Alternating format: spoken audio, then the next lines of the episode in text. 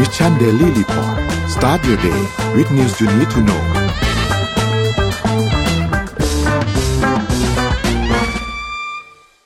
สวัสดีครับยินดีต้อนรับเข้าสู่ Mission Daily Report ประจำวันอังคารที่ 23 พฤษภาคม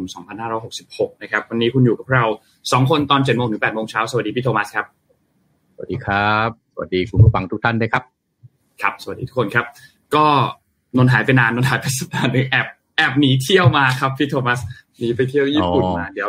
กลับมาแล้วนะฮะ เดี๋ยววันนี้จะมาอัปเดตเรื่องราวต่างๆ ให้ฟังกันว่าเป็นอย่างไรบ้างนะครับ แล้วก็เมื่อวานนี้มีประเด็นเรื่องของ MOU ด้วยใช่ไหมครับพี่โทมัสเพราะฉะนั้นวันนี้เดี๋ยวเรามาน่จะเรามาไล่เรียงกันแน่นๆเมื่อเย็นนี้ก็หลายคนก็นั่งออกันอยู่หน้าจอนะครับ ก็ครับลุ้นไงนะว่า MOU เปิดมามันจะมีอะไรอีอะให้เป็นประเด็นอีกหรือเปล่านะเพราะว่าเมื่อวานนี้ที่พี่เอามาเล่ากันมันก็ตอนนี้มันก็มีมีจุดเซนซิทีฟหลายจุดอยู่ นะครับ แต่เมื่อวานเหมือนกับภาพออกมาจะดูดีนะครับ แล้วก็ค่อนข้างเป็นไปด้วยความเอ่อราบเรียบนะฮะเดี๋ยวเราเรามาไล่เรียงกัน เราไปที่ตัวเลขก่อนไหมนนท์สรุปตัวเลขไวๆก่อนเดี๋ยวเราเข้าประเด็น MOU กันเลย ได้เลยครับนนท์พาไปดูตัวเลขครับ ไปอัปเดตตัวเลขกันหน่อยครับ ว่าเป็นยังไงบ้างครับ เซตบ้านเราครับ1,529.24 นะครับ บวกขึ้นมา 0.95%นะครับหุ้นต่างประเทศครับ เริ่มต้นกันที่ดาวโจนส์ครับอยู่ที่ประมาณ 33,367 นะครับติดลบ 0.18%นะครับ NASDAQ ครับ 12,700 ครับบวก 0.39%นะครับ NYSE ครับ 15,331 ครับบวก 0.04%ครับ FTSE 100 ครับ 7,770 ครับบวก 0.18%แล้วก็ห่างเซ็งครับ 19,678 ครับบวกขึ้นมา 1.17%ครับถัดมาครับ ราคาน้ำมันดิบครับมีการปรับตัวขึ้นเล็กน้อยครับประมาณเกือบๆ0.5%นะครับ WTI อยู่ที่ 71.88 นะครับ แล้วก็ Brent ครับอยู่ที่ 75.98 นะครับ ถัดมาครับ ราคาทองคำครับติดลบ 0.29%ครับอยู่ที่ 1,972.07 นะครับ แล้วก็สุดท้ายครับคริปโตครับบิตคอยครับอยู่ที่ประมาณ 26,000นะครับมีไปแตะประมาณช่วง 27,000บ้างนะครับอีเทเรียมอยู่ที่ประมาณ 1,800 นะครับ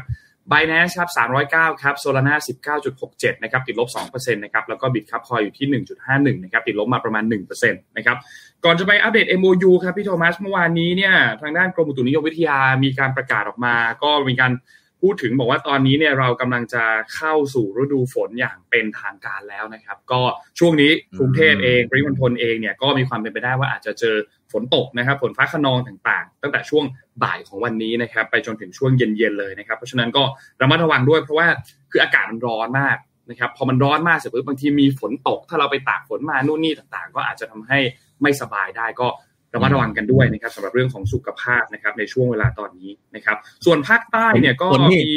นครับนท์ครับพี่น้อยฝนฝนฝนบ้านเรานะ มันดีอย่างนะ มันเป็นคนตรงเวลามากเลยนะครับห้าโมงเย็นปั๊บมันมาเลย มานะฮะมาเวลากลางวันเนี่ยร้อนตับจะแตกอะไม่มานะห้าโมงเย็นกำลังเก็บของห้าโมงครึ่งหกโมงอะไรกลับบ้าน สู้เลยฮะเมื่อวานก็ทิ้งแล้วนะฮะแถบออฟฟิศพี่ห้าโมงปั๊บมาตามนัดเลยครับ จริงครับพี่เออนะ เวลาคนเลิกงานมาเวลาเด็กเลิกโรงเรียนเรียบร้อยครับ มาแน่นอนใช่อะเมื่อกี้ว่าภาคใต้ว่าไงนนท์อ่าภาคใต้เนี่ยก็ตณตอนนี้เนี่ยต้องบอกว่าบางจุดมีฝนตกเอ่อหนักอยู่แล้วในบางแห่งนะครับ แล้วก็ทะเลอันดามันเนี่ยก็มีคลื่นที่สูงประมาณ 2 เมตรนะครับ แล้วก็ถ้าบริเวณที่มีฝนฟ้าหนักๆมากๆอาจจะคลื่นสูงประมาณ 3 เมตรนะครับ ก็ก็ระมัดระวังกันด้วยนะครับสำหรับพื้นที่ตรงตรงจุดตรงนี้เนี่ยนะครับ แล้วก็กรมอุตุนิยมวิทยาก็ประกาศอย่างเป็นทางการเลยว่า ประเทศไทยสิ้นสุดฤดูร้อน และเข้าสู่ฤดูฝนอย่างเป็นทางการ ตั้งแต่เมื่อวานนี้วันที่ 22 พฤษภาคม ก็เข้าสู่ฤดูฝนแล้วนะครับ ส่วนฝุ่นอะไรต่างๆ เองเนี่ยก็ยังอยู่ในระดับที่ปานกลางไปถึงถึงน้อยนะครับอืมก็ถือว่ายังเป็นเรื่องที่ดี เพราะว่าช่วงนี้ฝนตกเองมีลมแรงมาก ก็อาจจะไม่ได้มีปริมาณฝุ่นที่สะสมอยู่ในพื้นที่มากสักเท่าไหร่นะครับ ก็ประมาณนี้ครับสั้นๆ ครับอัปเดตเข้าสู่ฤดูฝน นนท์บางท่านเขาแย้งเขาบอก ไม่จริงครับฤดูร้อนยังไม่หมดไปครับเพียงแต่ว่าเป็นฤดูร้อนที่มันผสมฤดูฝนเข้ามาด้วยนะฮะกลางวันร้อนตัดจะแตกนะฮะแล้วก็ตอนเย็นฝนมาแต่กลางคืนแล้วกลับไปร้อนใหม่นะครับก็ระวังฮีสโตรกกันให้ดีๆนะครับ คือมันร้อนปีนี้ร้อนร้อนหนักจริงนะร้อนเหมือนเผาอะร้อนแรงมากจริงครับพี่นะฮะโอ้โหเดินกลางแดดนี่ไปกินข้าวเนี่ยโอ้โหตัวแทบสุกนะครับเป็นกำลังใจให้นี่เห็นคนที่ต้องขึ้นรถเมย์นะฮะต้องทำ อะไรกลางแจ้งอะเป็นอาสาเป็นตำรวจจราจรโบกรถนี่พี่เห็นใจเลยนะค่ะอยู่บนรถเนี่ยครับพี่โอ้เรายังแทบแย่ เปิดแอร์ต้องเปิดเบอร์แรงสุดอะนะฮะจริง ๆ ครับ ร้อนมาก ร้อนจริง ๆ ครับ โอเค มา เรามาเข้าเรื่องกันเลยฮะเมื่อวานตอนเย็นๆนี่หลายท่านนั่งเฝ้าหน้าจอนะนะฮะแล้วก็เมื่อเช้าเช้าของเมื่อวานนะนนพี่รายงานข่าวเสร็จปั๊บเนี่ยตลาดหลักทรัพย์เปิดปั๊บหุ้นตกเลย เพราะว่าอาจจะมีความ ว่าเปิด MOU ออกมาแล้วจะมีอะไรหรือเปล่าแต่ว่าช่วงเย็นๆก็ดีตัวกลับขึ้นมานะนะครับ นี่เรามาดูเรามาดูกันเมื่อวานนี้เนี่ย ทางพรรคเก้าไกลแล้วก็พรรคร่วมรัฐบาลเนี่ยนะครับแล้วก็จับมือกันผมไปไวๆเพราะว่าหลายท่านอาจจะได้เอ่อได้พออ่านผ่านตาบ้างแล้วเพราะเรื่องนี้เป็นเรื่องที่คนสนใจเยอะจริงๆยี่สิบสาม MOU ต้องบอกอย่างนี้ก่อน MOU เนี่ย Memorandum of Understanding หลายท่านก็คงรู้จักกันอยู่แล้วนะครับ แต่หลายท่านอาจจะสงสัยอะไรคือ MOU นะครับ MOU เนี่ยมันจะเป็นเหมือนกับเอ่อเหมือนข้อสัญญาแต่หลวมกว่า เพราะฉะนั้นเนี่ยวางเวลาคนเราถ้าเขียน MOU เนี่ยเขามักจะเขียนอะไรที่มันไม่ผูกมัดเกินไปนะถ้าเป็นข้อสัญญาเนี่ยเอาเอาง่าย ๆ ข้อสัญญานี่คล้ายๆ ชุดราตรีชุดสูตรตัดออกมานี่พอดีตัวเป๊ะเลยนะฮะ แต่ถ้าเป็น MOU เนี่ยเอาว่าทำความเข้าใจก่อนคล้ายๆ ชุดนอนนะฮะหลวมถอดง่ายใส่ง่าย อ่า เวลาเวลาเขียนเนี่ยจะไม่ผูกมัดว่า ถ้าใครทำแบบนี้จะผิดเรื่องนี้จะโดนฟ้องข้อหานี้นะครับนั้นหลักใหญ่ใจความ MOU เนี่ยเพื่อให้คุณกับผมเนี่ยเดี๋ยวเราจะต้องใช้เวลาไปคุยกันอีกระยะหนึ่งเนี่ย เข้าใจกันก่อนนะว่าเราจะเดินการกรอบแบบนี้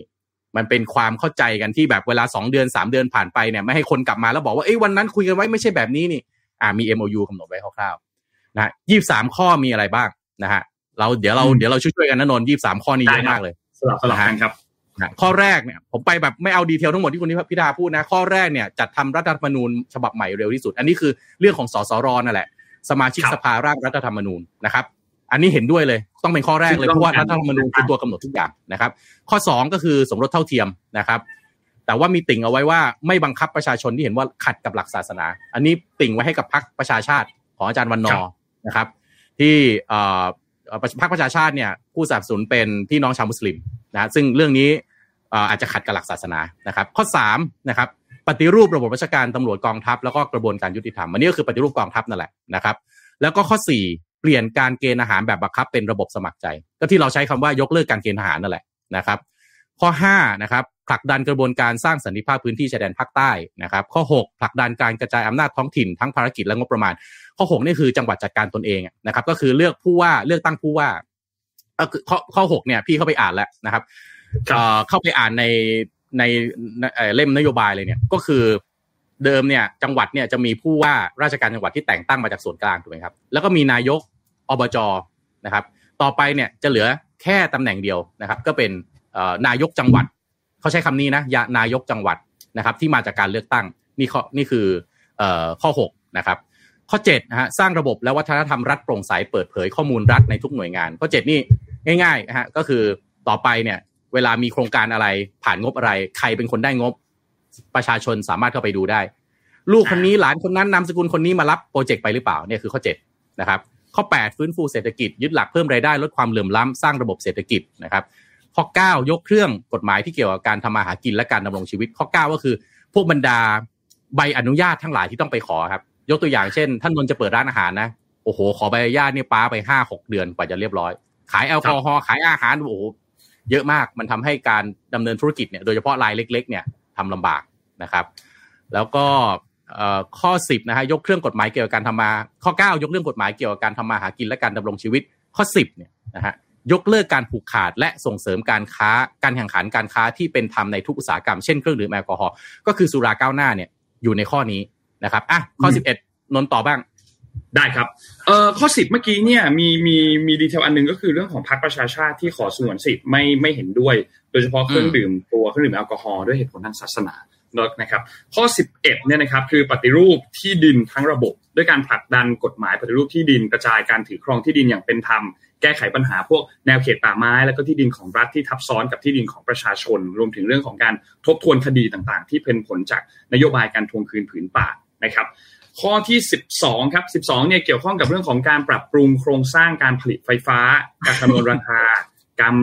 และกำลังการผลิตที่เหมาะสม เพื่อลดค่าครองชีพของประชาชน และสร้างความมั่นคงทางพลังงานนะครับข้อ 13ครับในเรื่องของการจัดทำงบประมาณแบบใหม่ครับโดยเน้นวิธีการจัดทำงบประมาณแบบงบประมาณฐานศูนย์หรือว่า zero base budgeting ซึ่งอันนี้ผมว่าน่าสนใจอันนี้น่าต้องรอติดตามดู เพราะว่าอาจจะเป็นวิธีการเปลี่ยนความคิดในเรื่องของการจัดทำงบประมาณอีกแบบหนึ่งเหมือนกัน อันนี้โนคิดว่าข้อนี้พี่เสริมนิดนึงได้ครับข้อนี้พี่เสริมนิดนึงข้อเนี้ยคนที่ อันนี้ไม่ใช่พักในประเทศไทยนี่ไม่ใช่พักก้าวไกลทำหมดแรกนะฮะอาจารย์ชัดชาติเนี่ยเอาไปนำเสนอเรื่อง zero base budgeting เนี่ยในในการบริหารจัดการกรทมอยู่แล้วนะครับมาก่อนแล้วนะครับเพียงแต่ว่าพักก้าวไกลเนี่ยผมว่าทำและทำหรือว่ามันยากขึ้นกว่าเดิม เพราะว่าโอ้โหหน่วยงานตั้งกี่หน่วยงาน แล้วประเทศไทยเนี่ยอยู่กับเรื่องระบบงบประมาณที่ใช้เบสจากปีก่อนๆเนี่ยมาเป็นไม่รู้กี่ทศวรรษแล้วเรานึกภาพไม่ออกเลยว่า ถ้าอยู่ดีๆ มันจะต้องกลายไปเป็นซีโร่เบสเนี่ย ภาพมันจะกลายเป็นยังไงนะคนที่นำเสนอไอเดีย zero base budgeting ครั้งแรกเนี่ยน่าจะถ้าผมจำชื่อไม่ผิดนะน่าจะชื่อผิดปีเตอร์ไฟนะครับเป็นคนที่จัดทำงบประมาณของรัฐจอร์เจียที่สหรัฐอเมริกา แล้วพอทำปั๊บแล้วเนี่ยมันได้ได้ผลเนี่ยค่อนข้างดีคือประสิทธิภาพมันสูงมาก เพราะว่าจากเดิมเนี่ยคุณต้องไปดูงาน คุณต้องไปซื้อ อันนี้คุณต้องไปทำโปรเจกต์อันนั้น แล้วเวลาปีต่อไปเนี่ย คุณก็ต้องผ่านงบประมาณ โดยที่คุณก็ไม่รู้ว่าผ่านไปทำไม นะฮะอันนี้ก็คือเคลียร์ทุกอย่างใหม่เหลือศูนย์หมดเลยนะครับแล้วก็มานั่งคิดว่าเราจะต้องจ้างคนนี้ไหม เราต้องทำโปรเจกต์นั้นไหม เรายังต้องไปดูงานอยู่หรือเปล่า ถ้าไม่จำเป็นเอาออกอ่านี่คือคำว่า zero base budgeting หรืองบประมาณฐานศูนย์น่าสนใจเพราะว่าเดี๋ยวเดี๋ยวเรากลับมาเรื่อง budget เดี๋ยวเรากลับมาเรื่องงบประมาณอีกทีจะนนต่ออีกน่าสนใจน่าสนใจครับ ไปต่อที่ข้อ 14 ครับ ข้อ 14 ครับ สร้างระบบสวัสดิการ ดูแลประชาชนตั้งแต่เด็กแรกเกิดจนถึงผู้สูงวัย โดยคำนึงถึงความเหมาะสม และภาระทางการคลังในระยะยาวนะครับ ข้อที่ 15ครับคือแก้ไขปัญหายาเสพติดโดยเร่งด่วน อันนี้ก็ตรงตัวครับค่อนข้างเคลียร์ข้อที่ 16ครับข้อนี้เป็นข้อที่น่าสนใจ เพราะว่า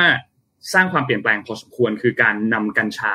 กลับไปอยู่ในบัญชียาเสพติดให้โทษ ผ่านการออกประกาศของกระทรวงสาธารณสุข โดยมีกฎหมายควบคุม และรองรับการใช้งานประโยชน์จากกัญชา ข้อนี้เนี่ยก็เป็นการเปลี่ยนแปลงจากในช่วงยุคของรัฐบาลก่อนหน้านี้ที่นำตัวกัญชาออกจากในเรื่องของยาเสพติดใช่ไหมครับ แต่ว่ามันเกิดภาวะสูญญากาศเกิดขึ้น เพราะว่าไม่มีกฎหมายต่างๆเนี่ยที่ออกมาเพื่อรองรับหรือมีข้อบังคับต่างๆ เพื่อที่จะจำกัดกรอบของมัน หรือว่าให้มันอยู่ในการควบคุมให้ได้นะครับ อันนี้เนี่ยก็จะเป็นการนำตัวกัญชาเนี่ยกลับไปอยู่ในบัญชียาเสพติดก่อน แล้วก็จะมีการออกข้อบังคับออกอะไรต่างๆ ออกมา เพื่อที่จะให้ใช้ประโยชน์ทางกัญชาได้ไม่ว่าจะเป็นการแพทย์หรือในหัวข้ออื่นๆนะครับ เมื่อวานนี้ก็ก็มีการตอบคำถามประเด็นนี้พอสมควรข้อนี้ข้อนี้เมื่อวานนะพูดเสร็จปั๊บคุณเอ่อยกมือปบมือเลยอะยกยืนขึ้นปบมือให้เลยอะคุณเอาอยู่ดีลืมชื่อ คุณชูวิทย์คุณชูวิทย์ยืนขึ้นปบมือนะว่าที่นายกอย่างคุณพิธาที่ถึงกับเพิดหัวเราะออกมาเลยทีเดียวนะเดี๋ยวมาว่ากันนะฮะเรื่องกัญชา ต่อฮะข้อ 17 ครับ คือส่งเสริมการเกษตรและปศุสัตว์ปลอดภัย คุ้มครองและรักษาผลประโยชน์ของเกษตรกร ลดต้นทุนการผลิต ส่งเสริมการตลาด ส่งเสริมการเข้าถึงเทคโนโลยีและแหล่งน้ำสร้างความเข้มแข็งของกลุ่มเกษตรกร เพื่อวางแผนการผลิต และรักษาผลประโยชน์ของเกษตรกร และส่งเสริมอุตสาหกรรมแปรรูป ผลผลิตทางการเกษตร เพื่อให้เกิดมูลค่าทางเศรษฐกิจนะครับข้อ 18 ครับ คือแก้ไขกฎหมายประมง โดยการขจัดอุปสรรคเยียวยา ฟื้นฟู และพัฒนาอาชีพประมงให้ยั่งยืนนะครับข้อ 19ครับยกระดับสิทธิแรงงานทุกอาชีพให้มีสภาพการจ้างงานที่เป็นธรรม และได้รับค่าแรงที่สอดคล้องกับค่าครองชีพและการเติบโตของเศรษฐกิจนะครับข้อ 20ครับยกระดับระบบสาธารณสุขให้ประชาชนเนี่ยเข้าถึงระบบสาธารณสุขที่มีคุณภาพ ทั้งการป้องกันรักษาและฟื้นฟูสุขภาพนะครับไปที่ข้อ 21 ครับ ปฏิรูประบบการศึกษาเพื่อยกระดับคุณภาพและลดความเหลื่อมล้ำ และส่งเสริมการเรียนรู้ตลอดชีวิตนะครับ ข้อ 22 ครับ สร้างความร่วมมือและกลไกภายในระหว่างภายในและระหว่างประเทศ เพื่อแก้ปัญหาเรื่องของฝุ่นพิษ รวมถึงเรื่องของการลดการปล่อยก๊าซเรือนกระจกให้มีการเรือนกระจกสุทธิเป็นศูนย์หรือว่า net zero เนี่ยนะครับโดยเร็วที่สุด และข้อสุดท้ายคือดำเนินการนโยบายการต่างประเทศ โดยการฟื้นฟูบทบาทผู้นำของไทย ในอาเซียนตามกรอบความร่วมมือต่างๆ โดยเฉพาะกรอบพหุภาคีและรักษาสมดุลการเมืองระหว่างประเทศของไทยกับประเทศมหาอำนาจ นะครับนี่เป็น 23 ข้อที่เป็น 23 ข้อที่เกี่ยวข้องกับเรื่องของวาระร่วมของทุกพักนะครับ แต่พี่โทมัสมีอีก 5 ข้อใช่ไหมครับที่เป็นเอ่อ5ข้อเดียวกับเรื่องของการแนวทางการปฏิบัติพี่โทมัสพาไป5ข้อนั้นดีไหมครับคืออันนี้5 5ข้อนี้น่าสนใจนะครับ เมื่อกี้23ข้อเนี่ยเป็นกรอบการทำงานร่วมเอ่อกรอบนโยบายที่เราจะเห็นเจ็ดแปดพักที่จับมือร่วมกันถ้าไม่มีพักไหนหลุดออกไปอีกเนี่ยนะฮะ จะเดินตามนโยบายประมาณนี้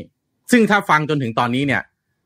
ไม่มีหนึ่งหนึ่งสองแล้วชัดเจนนะครับเดี๋ยวเรากลับมาคุยเรื่องหนึ่งหนึ่งสองอีกที แต่ว่านอกจากยี่สิบสามข้อแล้วเนี่ยมีกรอบความร่วมมือนะครับ ในการทำงานร่วมกันนะครับ ที่คุณพิธาบอกว่าบันทึกความเข้าใจร่วมกันเนี่ย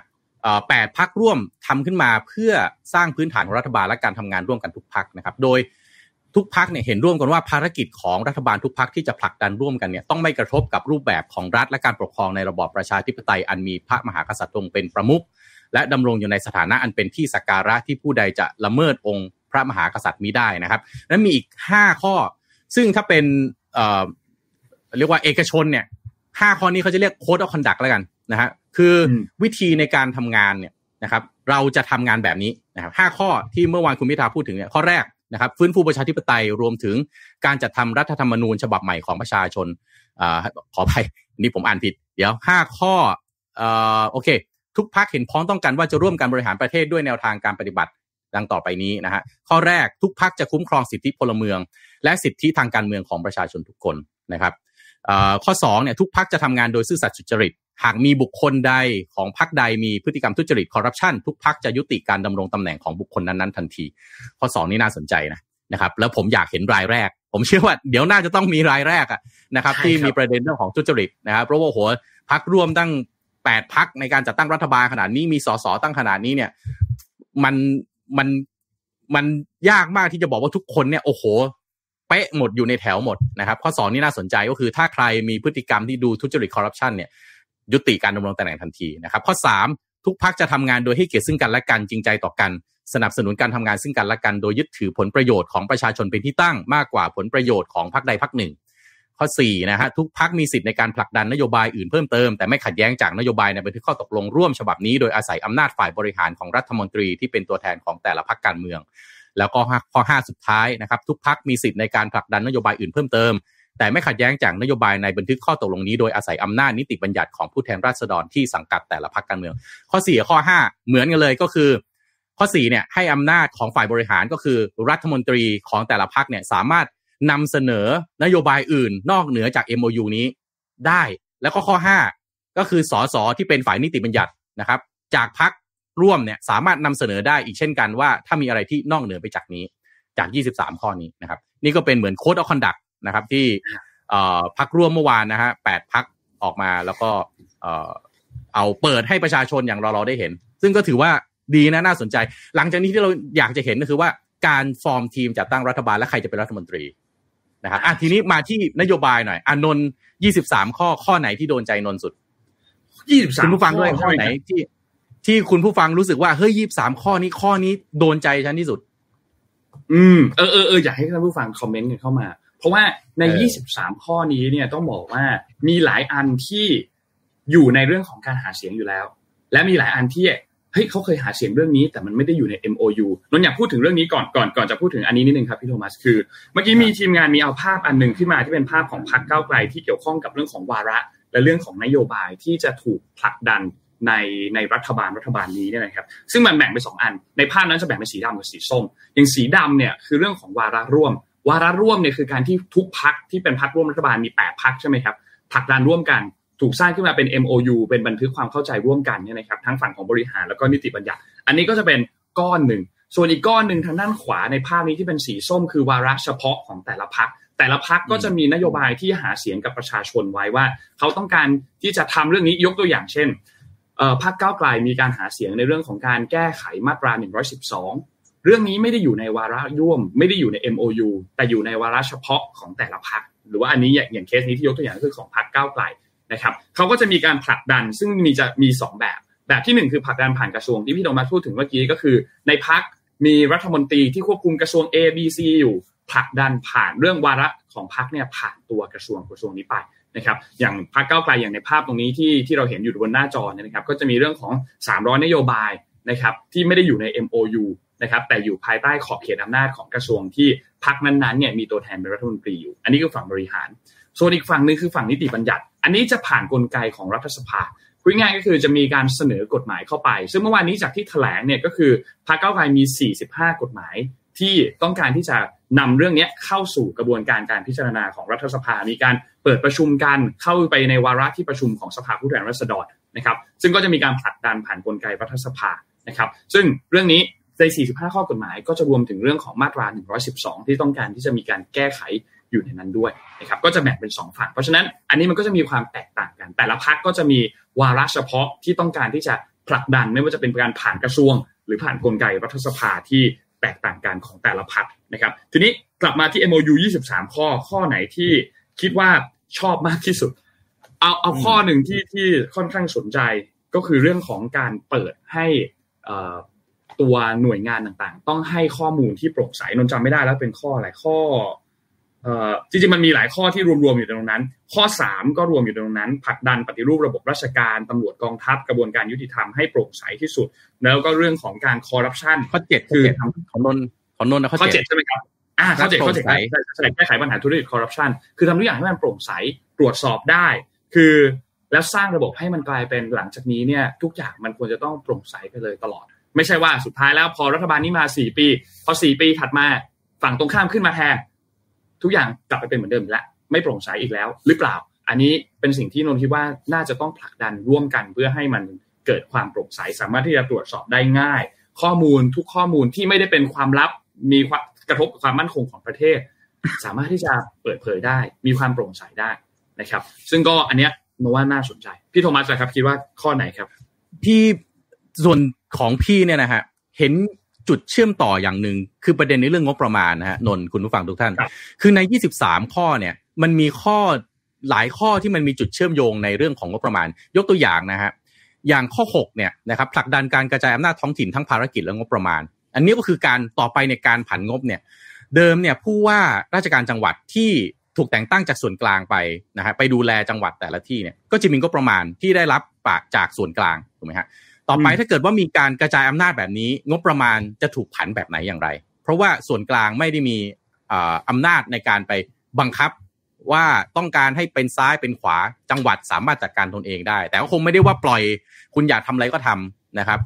เพราะฉะนั้นเรื่องงบประมาณนะฮะแล้วมันไปเชื่อมโยงกับเรื่องของสร้างสร้างระบบวัฒนธรรมโปร่งใสเปิดเผยข้อมูลรัฐในทุกหน่วยงานการใช้งบประมาณต่อไปเนี่ย คุณจะใช้แบบเดิมไม่ได้ กูต่อไปใครจะมารับโปรเจกต์นะฮะอยากจะทำสนามหญ้าหน้าหน้าอาคาร อยากจะจ้างแม่บ้านมาถูพื้นเนี่ยนะฮะพี่เคยเจอนะนนสร้างสร้างอาคารราชการนะนะฮะเป็นอาคารแบบสำหรับเอาไว้เรียนเทรนนิ่งนะตารางเมตรละเก้าหมื่นห้าครับ ใครสร้างบ้านบ้างจะเข้าใจนนนนเคยสร้างบ้านไหมตารางเมตรละเก้าหมื่นห้านี่เกือบจะสร้างวังแล้วนะฮะก็ นี่คือราชการนะฮะคือตารางเมตรละเก้าหมื่นห้ามันพิสดารขนาดนั้นนะครับ แล้วก็จะไปผูกกับเรื่องของ zero base budgeting คืองบประมาณฐานศูนย์อีก มันเหมือนกับเคลียร์ใหม่หมดเลยนะที่สร้างสร้างกันมาขอล้มกระดานใหม่หมด แล้วทำบัตเจ็ตใหม่ โอ้โห อันนี้เรากำลังพูดถึง คนที่จะต้องเกี่ยวข้องคือหน่วยงานราชการเป็นล้อเป็นล้านคนนะครับ ข้อนี้เนี่ย พอเอามาผูกเข้าด้วยกันปั๊บเนี่ย ไหนจะปฏิรูปกองทัพนะครับ ลดงบในการซื้ออาวุธ นั้นฐานของการเปลี่ยนแปลงนโยบายทั้งหมดเนี่ยมันถูกขับเคลื่อนด้วยงบประมาณอยู่แล้วนะฮะคือคุณอยากจะจัดการเรื่องของการการผลิตไฟฟ้าใช่ไหมลดค่า FT คุณก็ต้องมีงบประมาณไปสนับสนุน คุณอยากจะทำเรื่องปัญหาชายแดนภาคใต้ คุณก็ต้องมีงบประมาณ ทุกอย่างมันมีงบประมาณผูกอยู่หมด ทีนี้พอกลับมาดูไอ้คำว่างบประมาณเนี่ยจะเคลียร์ด้วยการเป็น zero base ปั๊บเนี่ย โอ้โหอันนี้ ถ้าทำได้เนี่ยรีฟอร์มประเทศไทยของจริงเลย นะฮะองค์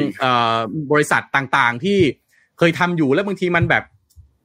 แผนกเนี้ยเขาได้งบประมาณไปเท่าเนี้ยแล้วเขาก็ใช้ไม่เคยมีประสิทธิภาพเลยนะแต่จะเอางบประมาณเขาออกก็ไม่ได้ ก็ต้องไปลดงบลดงบอย่างอื่นแทนแทนที่มันจะเอางบไปใช้กับไอ้ส่วนที่มันจำเป็นจริงๆก็ใช้ไม่ได้ ตอนนี้ไม่ใช่เป็นบริษัทแล้วนะประเทศกำลังจะทำโอ้น่าสนใจมากนะครับ ถ้ามันทำได้นี่เยี่ยมเลยนะครับ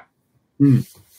ก็น่าติดตามครับ สำหรับสำหรับเรื่องของ MOU ในรอบนี้ เพราะว่าอันนี้ก็เป็นเหมือนจุดเริ่มต้นนะเมื่อวานนี้ตอนตอนที่แถลงเสร็จเรียบร้อยแล้วเนี่ยนักข่าวยังมีถามเลยถ้านนนนไม่แน่ใจว่าเป็นนักข่าวจากสำนักข่าวไหนแต่เป็นนักข่าวจากต่างชาตินะครับก็ก็ถามบอกว่าคือมันไม่ใช่เรื่องปกติที่รัฐบาลจะมีการทำ MOU สำหรับในประเทศไทยนะครับสำหรับประเทศไทยนะไม่เคยไม่เคยมีการทำ MOU แบบนี้มาก่อน ก็เป็นการสร้างเหมือน set new standard สร้างมาตรฐานใหม่ ซึ่งก็ต้องรอติดตามดูเพราะว่าเมื่อวานนี้เนี่ย ก็มีหลายสื่อที่ถามคำถามบางอันแล้วนนก็รู้สึกว่า เอ๊เขาก็แถลงแล้วนะในใน MOU หรือว่าแถลงไปแล้วตอบหรือตอบคำถามนี้ไปแล้วกับสื่อก่อนหน้านี้เนี่ยนะครับ แต่ว่าก็ถามซ้ำอีก แล้วก็มีบางสื่อที่ถามคำถามได้ โอ้น่าสนใจมากเลย เพราะว่ามีมีมีท่านหนึ่งจากสำนักข่าวถ้าจะไม่ผิดคือ CNA นะครับ ที่ได้ถามประมาณว่า MOU ในวันนี้เนี่ยเราพูดถึงทั้งตัว what แล้ว พูดถึงทั้ง why แล้วว่าเราจะทำยังไง ว่าพูดถึงว่าจะทำอะไร แล้วทำไมถึงจะทำแต่ว่ายังไม่ได้พูดถึง how ซึ่งเมื่อวานนี้ทางด้านคุณพิธาก็ตอบคำถามว่าโอเค อย่างวันนี้เนี่ยมันอาจจะคนละ objective วันนี้เราไม่ได้มาพูดถึงเรื่องของ how แต่เรามาพูดถึง what กับ why ก่อน แล้วก็หลังจากนี้มีการฟอร์มรัฐบาลมีการตั้งอะไรต่างๆ how ก็จะค่อยๆ ตามมา อันนี้ก็เป็นหนึ่งในคำถามที่ผมคิดว่าเออก็ก็ค่อนข้างค่อนข้างสร้างสรรค์แล้วก็น่าสนใจ แล้วก็อีกอันนึงที่นนก็ลองเซอร์เวยดูในในโซเชียลมีเดียรวมถึงคนรอบตัวใกล้ ๆ ตัวเนี่ยนะครับ เกี่ยวกับเรื่องของการแถลงของรัฐบาลในครั้งนี้ ซึ่งก็เป็นอีกอันนึงที่ต้องทำงานคู่กันคือรัฐบาลเปลี่ยนแปลงละสิ่งที่ตามมาคือสื่อก็ต้องเปลี่ยนแปลงไปเช่นเดียวกัน การตั้งคำถามต่างๆ หรือการถามคำถามในหลาย ๆ เรื่องที่ต้อง เออ ถามเพื่อที่จะให้ได้คำตอบ ถามเพื่อที่จะได้เอ่อได้ตอบข้อสงสัยของประชาชนที่กำลังฟังแถลงอยู่ ให้มีความเคลียร์มากขึ้น ให้มีความชัดเจนมากขึ้น อันนี้ก็เป็นอีกอันหนึ่งที่สื่อก็จะต้องปรับตัวกับรัฐบาลด้วยเช่นเดียวกัน เมื่อวานนี้คุณจอมขวัญก็มีแซลในไลฟ์พี่โทมัส บอกว่าถ้ามีคุณพิธาก็ไม่ต้องมีพิธีกรแล้ว เพราะว่าเมื่อวานนี้เหมือนคุณพิธาทำหน้าที่เป็นพิธีกรเองเลยถามกันนะอะคนนี้ขอสองคำถามนะครับ แล้วเดี๋ยวไปต่อที่คนนี้ต่อที่คนนี้แล้วเดี๋ยวเราจะปิดการตอบคำถามแล้วอะไรเงี้ยเออนั่นเป็นสิ่งที่พี่ชอบคือชอบอย่างคืออะไรรู้ไหมฮะ ปกติเวลาแล้วมันเกี่ยวราชการเสร็จปั๊บนะ ประธานในพิธีเนี่ย อยู่ดีๆ มาปั๊บแล้วพูดเลยไม่ได้นะ ต้องมีโพเดียมข้างล่างก่อน มี moderator มีพิธีกรคอยพูดนะ กล่าวสวัสดีเอ่อสื่อมวลชนคุณผู้ฟังทุกท่านเสร็จกล่าวไล่มาแนะนำตัวกว่าจะไปเข้าตัวประธานได้นี่ใช้เวลามา อันนี้ไม่ฮะมาถึงปั๊บใส่เลยครับ แล้วต่อไปนี่พิธีกรก็ต้องปรับตัวนะฮะ มาเจอประธานในพิธีเป็นพิธีกรได้ด้วยเนี่ย จริงครับนะฮะจริงครับจริงแต่ว่าเมื่อวานนะพี่ให้ MVP นะ คุณพิธาเนี่ยแน่นอนนะฮะ ถือว่าเป็นเอ่อเรียกว่าทุกสายตาเนี่ย จับจ้องไปที่คุณพิธาแต่ว่ามี MVP อีกท่านหนึ่งนนท์ครับ นะฮะถ้าใครดูเนี่ยคืออาจารย์วันนอร์นะครับอะใช่อาจารย์วันนุมันวันมูฮัมหมัดนอมาทา เมื่อวานเนี่ย อาจารย์พูดนะ โค้ดคำพูดผมขอยกโค้ดคำพูดมาเลยนะนะครับครับ ตอบกับสื่อเนี่ยนะครับ อาจารย์วันนอร์บอกว่า ผมอยากวิงวอนต่อทุกฝ่าย ทุกคนที่อาจจะเห็นตรงกันหรือคิดต่างกันก็ได้ ขอให้ท่านให้โอกาส ให้พวกเราที่อยู่ที่นี่ได้ทำงานให้กับประชาชน ก็ในเมื่อท่านให้โอกาสกับคนที่ยึดอำนาจตั้ง 9 ปี โดยไม่สามารถจะคัดค้านได้เลย แต่วันนี้ ท่านไม่สามารถให้โอกาสกับพวกเราที่มาจากอำนาจของประชาชน โอ้โห เมื่อผมฟังการยึดอำนาจแล้วนะคือครูอาจารย์วันนอนเนี่ยย้อนกลับไปบอกว่าเมื่อ 9 ปีที่แล้วในยวันที่22พฤษภาคม 2557เนี่ยเวลา 16นาฬิกา30นาทีเนี่ยจำได้เลยนะฮะตัวเองเนี่ยนั่งอยู่ในห้องประชุมกองทัพบกนะครับวันนั้นด้วยความเศร้าใจอย่างยิ่ง เพราะว่าต้องนั่งฟังคำประกาศยึดอำนาจจากอดีตผบทบ ในขณะนั้นซึ่งก็คือนายกรัฐมนตรีในขณะนี้จามานอเนี่ยบอกว่าเมื่อผมฟังการยึดอำนาจแล้วก็มีความคิดว่าประชาชนคนไทย 70 กว่าล้านคน ถูกคนไม่กี่คนประกาศยึดอำนาจง่าย ๆ อย่างนี้หรือ ผมจึงอยากเรียนว่าขอให้การกระทำเมื่อ 9 ปีที่แล้วนั้น ไม่ว่าท่านใดก็แล้วแต่ ขอให้เป็นครั้งสุดท้ายของประเทศไทย ไม่ควรมีเหตุการณ์นั้นเกิดขึ้นอีกแล้ว ผมภูมิใจที่ในวันนี้ผมได้มาอยู่ตรงนี้ เพื่อร่วมกันประกาศการกระจายอำนาจให้ประชาชนหลังเมื่อ 9 ปีที่แล้ว มีการยึดอำนาจ ผมภูมิใจและดีใจแทนประชาชนว่าเรากำลังจะได้อำนาจคืน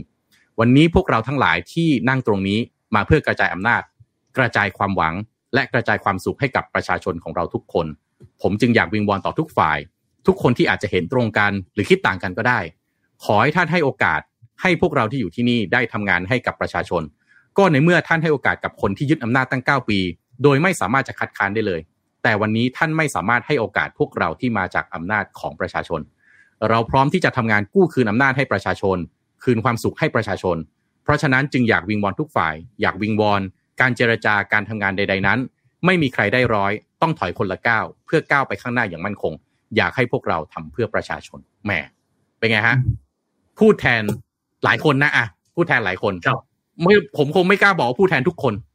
นะครับ เพราะว่าก็คงมีบางคนอาจจะเห็นด้วยไม่เห็นด้วย มันก็เป็นรูปแบบของประชาธิปไตยนะนนท์ นะครัฮะบจริงครับแต่ว่า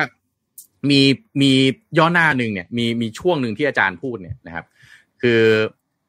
คำพูดที่บอกว่า แต่วันนี้ท่านไม่สามารถให้พวกให้โอกาสพวกเราที่มาจากอำนาจของประชาชน อันนี้ไม่รู้ว่าส่งสัญญาณถึงสวหรือเปล่า อ่านะฮะก็มีความเป็นไปได้ อ่า คือนะครับคือเมื่อวานนี้เนี่ยเอ่อสื่อก็มีการถามเอ่อ ตอบถามคำถามเนี่ยนะครับหลังจากที่แถลงจบแล้วเนี่ยก็มีหลายเรื่องสวเองก็เป็นหนึ่งในประเด็นนั้นๆที่ถามคุณพิธา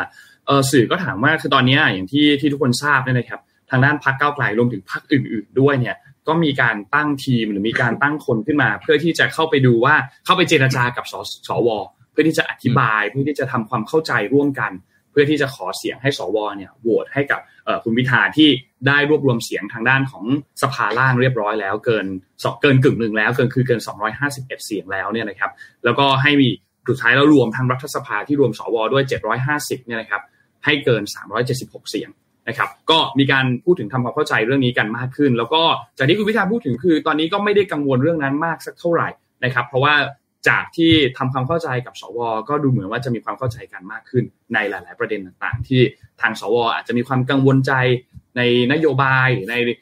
วาระต่างๆ ของพรรครวมรวมถึงแปดพรรคร่วมรัฐบาลด้วยนะครับ ส่วนอีกประเด็นหนึ่งที่นนคิดว่าเมื่อวานนี้ก็ดูคุณหมอชลนานแถลงแล้วก็รู้สึกรู้สึกสงสารคุณหมอชลนานนิดนึงเหมือนกันในในในบางรอบที่ห้าร้อยหนึ่งรอบที่ห้าร้อยหนึ่งยังไงนนเอาดีเทลให้คุณฟังนิดนึงใช่ครับ คือดันมีกระแสข่าวอันนึงก่อนล่วงหน้าก่อนก่อนที่จะมีการแถลงรู้สึกเป็นช่วงเช้าหรือช่วงเย็นของเมื่อวานซืนเนี่ยนะครับ ว่า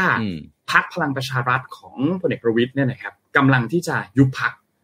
พลเอกประวิตยลาออก แล้วก็สสสสก็จะก็จะเหมือนเหมือนถูกถูกถูกเทลงทะเลเพื่อง่ายพอเทลงทะเลก็ต้องหาพักที่จะสังกัดใหม่ก็มีข่าวลือว่าจะไปรวมกับพักเพื่อไทยทำให้พักเพื่อไทยได้คะแนนเสียงสสกลายขึ้นมาเป็นอันดับหนึ่ง และพรรคเพื่อไทยก็จะจัดตั้งรัฐบาลเอง ก็มีกระแสข่าวนี้ขึ้นมาเมื่อวานนี้สื่อก็เลยถามคำถามนี้ในการแถลง MOU เมื่อวาน ซึ่งเออเออคุณคุณหมอชนน่านเองก็บอกว่า ผมพูดเรื่องนี้ไปห้าร้อยครั้งแล้ว ก็จะพูดเป็นครั้งที่ห้าร้อยหนึ่งว่าพรรคเพื่อไทยไม่มีความคิดที่จะจัดตั้งรัฐบาลแข่ง รวมถึงข่าวลือที่มีความที่มีอันนี้ขึ้นมาเนี่ยพรรคเพื่อไทยเองก็ก็รู้พร้อมกันกับกับพี่น้องประชาชนทุกท่านไม่เคยรู้เรื่องนี้มาก่อน รวมถึงจอบประเด็นเรื่องของการ จัดตั้งรัฐบาลลับที่ฮ่องกงเพราะว่าช่วงนี้มีข่าวประเด็นฮ่องกงใช่ไหมครับ ทั้งทั้งที่คุณอนุทินเดินทางไปตรงนั้นพรรคเพื่อไทยเองก็ตอบว่าก็ก็ไม่ไม่ไม่ได้มีไม่ได้มีความเกี่ยวข้องอะไรเกี่ยวกับประเด็นเรื่องนี้นะครับ แล้วก็ยังย้ำต่อไปถึงครั้งที่หนึ่งห้าร้อยสองด้วย ในประเด็นอันนี้ที่เกี่ยวข้องว่าอาจจะมีการจัดตั้งหรือเปล่าซึ่งเมื่อวานนี้เนี่ยก็ก็ต้องบอกว่าพูดย้ำแถลงย้ำในประเด็น เรื่องของการจัดตั้งรัฐบาลแข่งหลายรอบมากว่าสุดท้ายแล้วไม่ได้มีประเด็นเรื่องนั้น ทางทางพรรคเพื่อไทยจะสนับสนุนให้กับคุณพิธาในการนั่งเก้าอี้เป็นนายกรัฐมนตรีคนที่สามสิบของประเทศไทยนะครับ ก็ก็ อืมนั่นแหละตอบก็ยังมีความระแวงอยู่ ยังมีความระแวงกันอยู่นะฮะคือทั้งประชาชนทั้งสื่อนั่นแหละ ก็ยังยังยังว่าต้องให้คะแนนความเชื่อมโยงของคนที่ทำประเด็นแบบนี้เหมือนกันนะเรายังคิดไม่ถึงเลยว่าอ๋อมันมีหมากอย่างนี้ได้ด้วยเหรอ นะฮะเออก็เอ้าก็ติดตามกันไปนะครับ ก็น่าน่าสนใจ แต่ว่านนนิดนึงนะคือน่าสนใจอย่างนี้ว่าปกติเนี่ย ถ้ารวมไม่ว่าจะการเลือกตั้งข้างไหนนะ ได้สามร้อยเกินสามร้อยเสียงเนี่ยมันแข็งมากแล้วนะ เพราะว่าเกินสามร้อยเสียงเนี่ยคุณเข้าไปในสภาเนี่ยคุณไปผ่านเอ่อจะเป็นเรื่องงบประมาณจะเป็นเรื่องกฎหมายต่างๆ เนี่ยโอ้โห โอกาสโดนคว่ำมันก็ต่ำมากแล้ว ทีนี้ทำไมมันจะต้องไอตัวเลขสามเจ็ดหกมันยังต้องคาอยู่แบบนั้นเนี่ย คือ ตอนเนี้ยเหมือนกับว่าเขาไม่ได้ลุ้นแล้วว่าจะฟอร์มทีมพักร่วมรัฐบาลได้หรือเปล่า ตอนนี้ลุ้นอย่างเดียวหมากต่อไปก็คือสวซึ่งวันนี้เหมือนกับว่ามีประเด็นมีข่าวไกลๆว่าจะมีการจัดตั้งม็อบที่จะไปไปเยี่ยมสวัสดีสวด้วยนะฮะก็ไม่รู้ว่ามีความกังวลน่ากังวลในเรื่องนี้มากน้อยแค่ไหนนะครับ อืมนะฮะน่าสนใจ อีกอีกอันหนึ่งที่โทมัสอันนี้เป็นสปินออฟ เขาสปินออฟที่อยากจะเล่าให้ฟัง เมื่อวานนี้ถ้าใครดูแถลงข่าวจะเห็นว่าคนที่ยืนอยู่ข้างหลังคุณพิธาเนี่ยคือคุณชัยธวัฒน์ตุลาธนที่เป็นเลขาธิการพรรคก้าวไกลเนี่ยนะครับ แล้วก็จะเวลาสื่อถามคำถามอะไรบางอย่างมา แล้วแล้วคุณก็จะมีคุณชัยธวัฒน์นี่แหละคอยช่วยกระซิบคอยบอกข้อมูล คอยให้ข้อมูลต่างๆ ซึ่งนว่าตำแหน่งเนี้ยเลขาธิการของพรรคเนี่ยนะครับ อาจจะเป็นตำแหน่งที่คนอาจจะไม่ได้พูดถึง มากเท่ากับหัวหน้าพักไม่ได้พูดถึงมากเท่ากับนายกรัฐมนตรี หรือว่าตำแหน่งรัฐมนตรีอื่นๆนะครับ แต่เลขาธิการพักเป็นตำแหน่งหนึ่งที่เราคิดว่าน่าสนใจมาก และมีความสำคัญมากๆกับพักการเมืองทุกๆพักโดยเฉพาะอย่างยิ่งในการคือต้องเป็นคนที่มีความเข้าใจในการเมืองสูงมากๆ เพราะว่าหนึ่งเลยคือ ยุทธศาสตร์ทางการเมืองต่างๆ เนี่ยคนนี้เป็นหนึ่งในคนที่ต้องวางแผนแน่นมากๆ ต้องวางแผนให้ละเอียด ต้องมีทาง ลู่ทางต่างๆ ต้องมีช้อยส์ถ้าหากว่าเกิดสถานการณ์แบบนี้ มีซีนารีโอแบบนี้จะตัดสินใจยังไงเนี่ยนะครับ อันนี้เป็นอีกหนึ่งตำแหน่งที่อยากให้ทุกท่านจับตามองต่อไปยาวๆ เพราะนนคิดว่านี่จะเป็นอีกหนึ่งตำแหน่งที่สร้างผลกระทบ แล้วก็มีอีกจะใช้คำว่าอะไรดีอะมี impact ต่อการเมืองค่อนข้างมากเหมือนกันครับเพราะฉะนั้นหลังจากนี้ เช็คพอยต์ต่อไปนะครับ ก็คือการประกาศรับรองโดยกกตนะครับ ซึ่งกกตจะประกาศรับรองภายใน 60 วัน ก็น่าจะประมาณต้นเดือนกรกฎาคมคาดว่านะครับ รัฐบาลน่าจะทำงานได้เร็วที่สุด ถ้าไม่มีปัญหาอะไรหลังจากนี้นะครับ ก็คือเปิดประชุมสภาเนี่ยก็คือเดือนสิงหาคม ซึ่งนั่นแหละครับ การโหวตจะเกิดขึ้นตอนนั้น การโหวตรับรองนายกจะเกิดขึ้นตอนนั้นและอีกสองสาเดือนหลังจากนี้เนี่ยคอนเทนต์มาทุกวันแน่นอนอืมนะครับ แล้วก็ สิ่งที่ต้องจับตาดูตลอดทางหลังจากนี้ก็คือว่าจะเริ่มมีการจะเริ่มมีข่าวที่ชัดขึ้นเรื่อยๆว่า ใครจะนั่งเก้าอี้อะไรฮะรัฐมนตรีใครจะเป็นรัฐมนตรีไหนยังไง รวมถึงประธานสภาด้วยซึ่งประธานสภาเนี่ยเราบอกว่าเป็นตำแหน่งที่มีความสำคัญสูงมากคราวที่แล้ว ถ้าคุณผู้ฟังนนท์จำได้ไหมที่เขามีการเลือกประธานสภา แล้วก็เดินเกมการเมืองกันอยู่ในสภานั่นแหละแล้วคนก็บอกว่าพลังประชารัฐนี่เขาเสียเหลี่ยมประชาธิปัตย์นะสุดท้ายอืมโดนโหวตให้คุณชวนหลีกภัยเป็นประธานสภาก็ ท่ามกลางความสะใจของหลายคนและท่ามกลางความเสียดายของหลายคนที่เชียร์แต่ละฝั่งไม่เหมือนกันนนท์จำได้ไหมเขาบอกว่าเขาบอกว่าเป็นเป็นอะไรนะเป็นกรวดในรองเท้า ตอนนั้นเลยอ่าเป็นกรวดในรองเท้าเลยเพราะว่าประธานสภาที่เป็นเป็นหนึ่งในตำแหน่งที่สำคัญมากๆในการที่จะจัดวาระนู่นนี่ต่างๆนะครับ ใช่เพราะว่าประธานสภานี่โดยโดยศักดิ์เนี่ยเทียบมีความสำคัญเทียบเท่ากับนายกรัฐมนตรีนะครับ คือเป็นเอ่อผู้นำสูงสุดของฝ่ายนิติบัญญัติ นายกรัฐมนตรีนี่เป็นผู้นำสูงสุดของฝ่ายบริหาร แล้วก็มีประธานสันติกาเนี่ยเป็นผู้นำสูงสุดของฝ่ายตุลาการนะครับ ประธานสภาเนี่ยเป็นคนที่คอยบรรจุยตินะที่จะนำเข้าไปอภิปรายในสภา เพราะฉะนั้นถามว่าถ้าใครอยากจะดันเรื่องของตัวเองเนี่ย การมีประธานสภาเอาไว้อยู่ทางที่เป็นคนจากพรรคตัวเองเนี่ย ก็จะมีเรียกว่ามันช่วยช่วยเอื้อประโยชน์ให้ได้มากกว่า แต่แน่นอนว่าเราก็คงอยากเห็นว่าถ้า MOU กรอบ MOU พร้อมโค้ดออคอนดัก5ข้อนั้นแล้วบอกว่าเอาประโยชน์ของประชาชนเป็นที่ตั้งเนี่ยตำแหน่งไหนก็ไม่ควรจะสำคัญเท่ากับประโยชน์ของประชาชนถูกไหมเพราะฉะนั้นถ้าคุณจะผ่านกฎหมายเอายติไหนเข้าเนี่ย ตัวประธานสภาไม่ว่าจะเป็นคนจากพรรคไหนก็ตาม ควรจะต้องผลักดัน ถ้าถ้ายตินั้นมันเป็นเรื่องที่สำคัญที่ต้องไปแปรยติกันในเอ่อที่ประชุมสภาใช่ไหมฮะแต่ว่าก็มีข่าวว่าทางพรรคก้าวไกลเนี่ยก็เล็งที่อยากจะ ให้เอ่อเอ่อเอ่อคุณนัทวุฒิบัวประทุมนะที่เป็นรองหัวหน้าพักแล้วก็เป็นฝ่ายกฎหมายด้วย คือคนเป็นประธานสภาเนี่ยต้องแม่นเรื่องกฎหมายเพราะว่าเดี๋ยวก็ประท้วงเดี๋ยวก็ประท้วงอยู่นั่นน่ะใช่ไหมถ้าไม่แม่นเรื่องกฎหมายเนี่ยบางทีมันมันมันจัดการประชุมได้ได้ลำบากนะครับ ก็ก็ก็เล็งอยู่แล้วก็มีชื่ออื่นๆที่โผล่ขึ้นมาอย่างอาจารย์วันนอร์เมื่อวานนี่คนหลายคนก็พูดอยากให้อาจารย์วันนอร์เป็นประธานสภา แต่อันนี่อาจจะอาจจะอาจจะยากสักนึงแต่เดี๋ยวติดตามต่อไปก็ไม่แน่ ถ้าอาจารย์วันนอร์ดูแล้ว ฟอร์มดีขนาดนี้แล้วก็เป็นผู้ใหญ่ที่คนให้การยอมรับก็มีโอกาสหรือเปล่า แต่ก็โดยโดยหลักใหญ่ใจความตอนนี้ก็เป็นไปได้ว่าประธานสภานะครับมทหนึ่งเลยเดี๋ยวเราติดตามมาดูต่อไปหลังจากนี้นะฮะว่าเขาจะวางใครเป็นตำแหน่งไหนบ้างนะครับอะเป็นไงฮะนนเห็น MOU แบบนี้มิติใหม่ของการเมืองไทย รู้สึกไงน่าสนใจมากครับ น่าสนใจมากครับ ต้องรอติดตามเลยว่าว่าจะยังไงต่อ เมื่อวานนี้มีพูดต่อยาวไปจนถึง MOU Advance เลยครับ คือถ้าหากว่ามีอะไรเกิดขึ้นแปดพักนี้ยังคงจะจับมือร่วมกันแน่งแน่นไหมอันเนี้ยอันนี้ก็เป็นอีกหนึ่งคำถามที่ที่น่าสนใจเหมือนกัน ก็น่าจะประมาณนี้พอหอมปากหอมคอสำหรับ อืมสำหรับเรื่องครับการเมืองครับพี่โทมัส อยากจะพาไปครับเรื่องอื่นกันต่อด้วยนะครับนำพาไปเรื่องที่การประชุม G7 นิดนึงครับ เพราะว่ามีการประชุม G7 เกิดขึ้นในช่วงเวลาตอนนี้เนี่ยนะครับ แล้วก็มีหลายประเด็นที่ค่อนข้างน่าสนใจ แล้วก็ต้องบอกว่าปิดฉากลงไปเมื่อวันที่ 21 พฤษภาคมที่ผ่านมาเนี่ยนะครับ หลังจากที่ประชุมกันมา 3 วันนะครับ ซึ่งการประชุมในครั้งนี้เนี่ยมีหลาย ๆ ประเด็นที่ถูกหยิบยกขึ้นมาพูดคุยกันนะครับ ไม่ว่าจะเป็นประเด็นเรื่องของสงครามระหว่างรัสเซียยูเครนที่ยืดเยื้อมา นี่ก็ปีหนึ่งกับอีกประมาณ 3 เดือนแล้วนะครับ รวมถึงอีกอันหนึ่งก็คือเรื่องของการที่โจไบเดนเนี่ยมีการสนับสนุนให้ชาติพันธมิตรเนี่ยร่วมฝึกอบรมในเรื่องของการขับเครื่องบิน F16 ให้กับทหารของยูเครนนะครับ อันนี้ก็มีการส่งสัญญาณมาพูดคุยกัน แล้วก็วลาดิเมียร์เซเลนสกี้ที่บินมาจากซาอุดิอาระเบียมาที่ฮิโรชิมาของญี่ปุ่น เพื่อพบปะผู้นำของโลกด้วยนะครับ เพราะฉะนั้นก็จะมีหลายคนมากที่เข้าร่วมในการประชุมในครั้งนี้นะครับซึ่งต้องบอกว่าคือจริงๆอะ G7 เนี่ยนะครับมีสหรัฐ ญี่ปุ่น เยอรมนี อังกฤษ ฝรั่งเศส อิตาลี แล้วก็แคนาดานะครับ แต่ว่าการในครั้งนี้เนี่ยมีอีกหลายประเทศที่เข้ามา ร่วมด้วยอาจจะเป็นผู้สังเกตการมาเข้าร่วมด้วยไม่ได้เป็นสมาชิกแต่มาเข้าร่วมด้วยนะครับ เราก็จะเห็นภาพของเกาหลีใต้ใช่ไหมครับ ที่มาเข้าร่วมเป็นเหมือนเป็นเป็นแนวเหมือนเหมือนผู้สังเกตการประมาณนี้นะครับมาเข้าร่วมในการประชุมในครั้งนี้ด้วยนะครับแล้วก็เรื่องของประเด็นเกี่ยวกับยูเครนเนี่ยเป็นประเด็นที่ต้องบอกว่าน่าสนใจมาก เพราะว่าเอ่อบลเมียร์เซนสกี้เนี่ยเข้ามาประชุมในครั้งนี้เนี่ยต้องบอกว่าเป็นอีกจุดหนึ่งที่ บางคนก็บอกว่าเป็นเหมือน game changer บางคนก็บอกว่าเป็นเหมือนเป็นจุด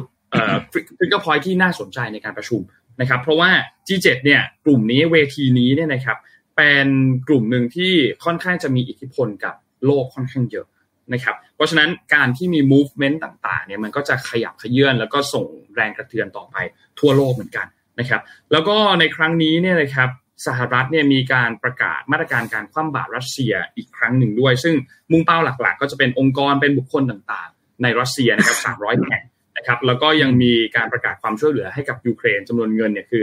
375 ล้านดอลลาร์สหรัฐด้วยนะครับแล้วก็อังกฤษเองก็มีมาตรการการแบนการนำเข้า ไม่ว่าจะเป็นพวกเพชรทองแดงอลูมิเนียมนิกเกิลต่างๆ จากรัสเซีย แล้วก็มีการประกาศมาตรการตัว sanction ในรอบใหม่อีกครั้งหนึ่งด้วยนะครับส่วนอีกประเด็นหนึ่งที่ไม่พูดถึงไม่ได้เลย ก็คือประเด็นในเรื่องของจีนนะครับจีนเนี่ยทางผู้นำกลุ่ม G7 เนี่ยก็ระบุถึงแนวทางต่างๆ ที่ มีต่อจีนนะครับทั้งทุกประเทศเนี่ยเรียกร้องให้จีนเข้ามามีบทบาทในเรื่องของการกดดันรัสเซียให้ยุติสงครามในยูเครนในครั้งนี้นะครับ ส่วนในแง่ของเศรษฐกิจเนี่ยก็ทุกประเทศก็ยังมีการพูดถึงเรื่องของต้องการที่จะมีส่วนร่วมทางเศรษฐกิจกับจีนต่อไป โดยยึดยึดหลักการที่เป็น de-risk not decouple หรือแปลเป็นภาษาไทยก็คือลดความเสี่ยง แต่ว่าไม่ได้แยกตัวออกจากกันนะครับ ซึ่งอันนี้ก็เป็นอีกหนึ่งประเด็นที่จะต้องมีการพูดถึงความร่วมมือกันระหว่างทั้ง G7 เองกับจีนที่ต้องบอกว่าณโลกปัจจุบันณโลกทุกวันนี้เนี่ยเป็นสิ่งที่ค่อนข้างจำเป็น เพราะว่าจีนเองมีบทบาทในเวทีโลกเนี่ยมากเหลือเกินนะครับเขตเศรษฐกิจเองก็ใหญ่เป็นอันดับ 2 ของโลกเป็นรองเพียงแค่สหรัฐเท่านั้น แล้วก็มีการพูดถึงกันมากมายว่ามีโอกาสที่จะแซงสหรัฐในอนาคตด้วยนะครับเพราะฉะนั้นเป็นหนึ่งในชาติที่มีบทบาทสำคัญมากๆ ทั้งในทางด้านเศรษฐกิจ ทั้งในทางด้านของสิ่งแวดล้อม ไม่ว่าจะเป็นการลดภาวะโลกรวนการอนุรักษ์ธรรมชาติต่างๆนะครับ แต่ว่าก็ยังมีการพูดถึงเรื่องของการป้องกันความเสี่ยงทางด้านเทคโนโลยี ซึ่งอาจผลส่งผลกระทบต่อความมั่นคงของแต่ละชาติด้วยเหมือนกันนะครับเพราะฉะนั้นอันนี้เป็นอีกหนึ่งประเด็นที่ต้องจับตามองในประเด็นเรื่องของจีน นอกจากเรื่องของจีนนี่ที่เกี่ยวข้องกับเศรษฐกิจเกี่ยวข้องกับเรื่องสิ่งแวดล้อมเมื่อกี้แล้วเนี่ยนะครับ ยังมีประเด็นหนึ่งก็คือเรื่องของไต้หวัน นะครับประเด็นไต้หวันเนี่ยแถลงการจากกลุ่ม G7 ที่มีการพูดถึงเนี่ยนะครับก็จะมีการเน้นย้ำถึงความสำคัญในเรื่องของการ ไม่ว่าจะเป็นการรักษาสันติภาพ เสถียรภาพของช่องแคบไต้หวันนะครับต้องต้องบอกว่าสถานการณ์ตอนนี้เนี่ยจากที่เราเห็นการถแถลงของคุณชัยอิงเหวินเนี่ยนะครับเมื่อวันที่ 20 พฤษภาคมที่ผ่านมาเนี่ยจะเห็นว่าเอ่อก่อนหน้านี้สถานการณ์เนี่ยมันมีความที่จะตึงเครียดมากยิ่งขึ้นนะครับมีแรงกดดันทางอาหารต่าง ๆ ต่อไต้หวันที่มีมามากยิ่งขึ้น นะครับซึ่งณปัจจุบันเนี่ยนะครับต้องบอกว่า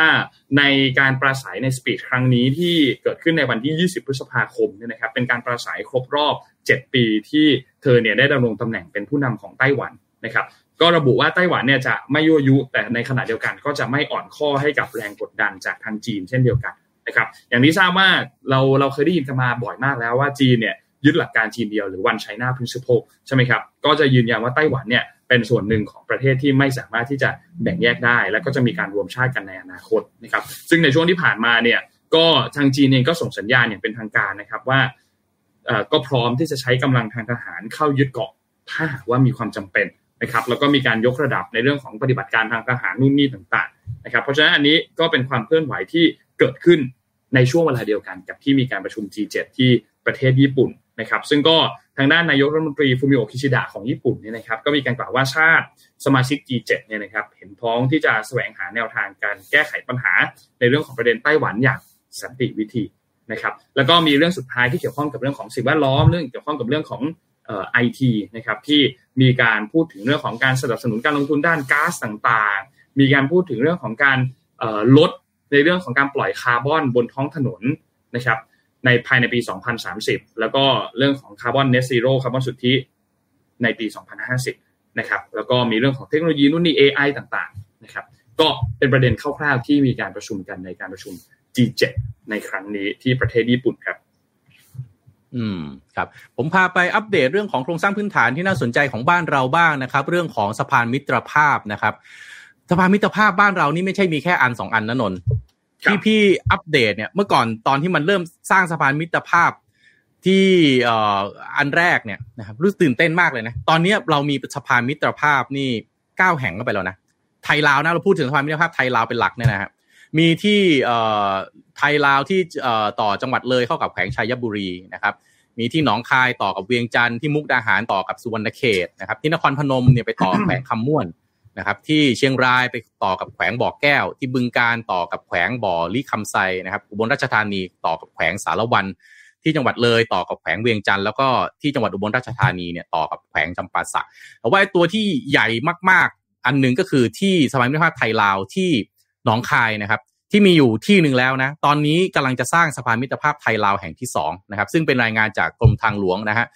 วันที่ 16 พฤษภาคมที่ผ่านมาเขามีการจัดประชุมสัมมนาครั้งที่ 2 โครงการก่อสร้างสะพานมิตรภาพไทยลาวนะครับหนองคายเวียงจันทร์แห่งที่ 2 ที่โรงแรมรอยัลนาคาราหนองคายนะครับที่จังหวัดหนองคายนี่แหละนะครับ ก็นำเสนอผลการคัดเลือกรูปแบบการพัฒนาที่เหมาะสมนะครับเขานำเสนอ 3 รูปแบบนะครับ แล้วก็ได้ข้อสรุปหาข้อสรุปที่เหมาะสมที่สุดนะรูปแบบที่ 1 ก็คือ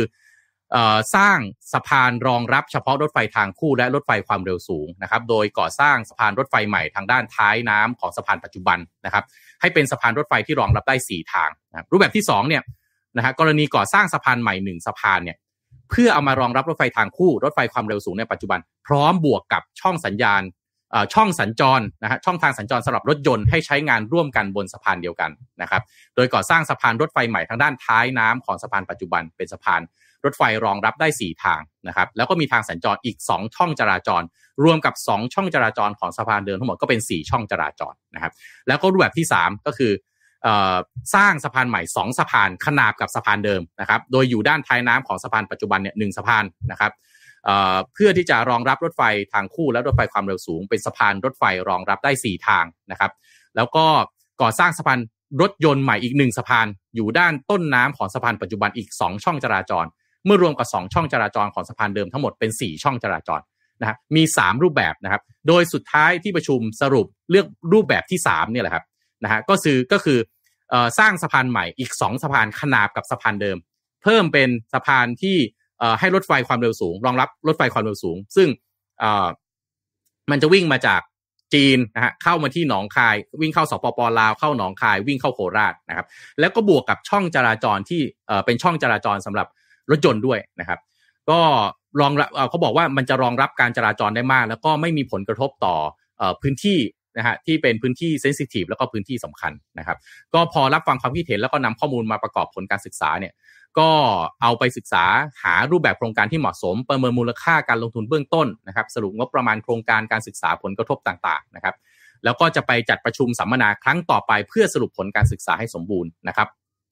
ซึ่งจะมีขึ้นในประมาณเดือนกรกฎาคมนะฮะแล้วก็จะเอาเรื่องนี้เสนอให้กับกระทรวงคมนาคมพิจารณาตามขั้นตอนต่อไป ซึ่งเข้าใจว่าน่าจะไม่ทันรัฐบาลนี้แหละนะครับเพราะตอนนี้รัฐบาลเป็นรัฐบาลรักษาการอย่างเดียวแล้วนะฮะก็ต้องไปเป็นรัฐบาลหน้า ซึ่งก็ค่อนข้าง ผมค่อนข้างมั่นใจว่าโครงการนี้น่าจะผ่าน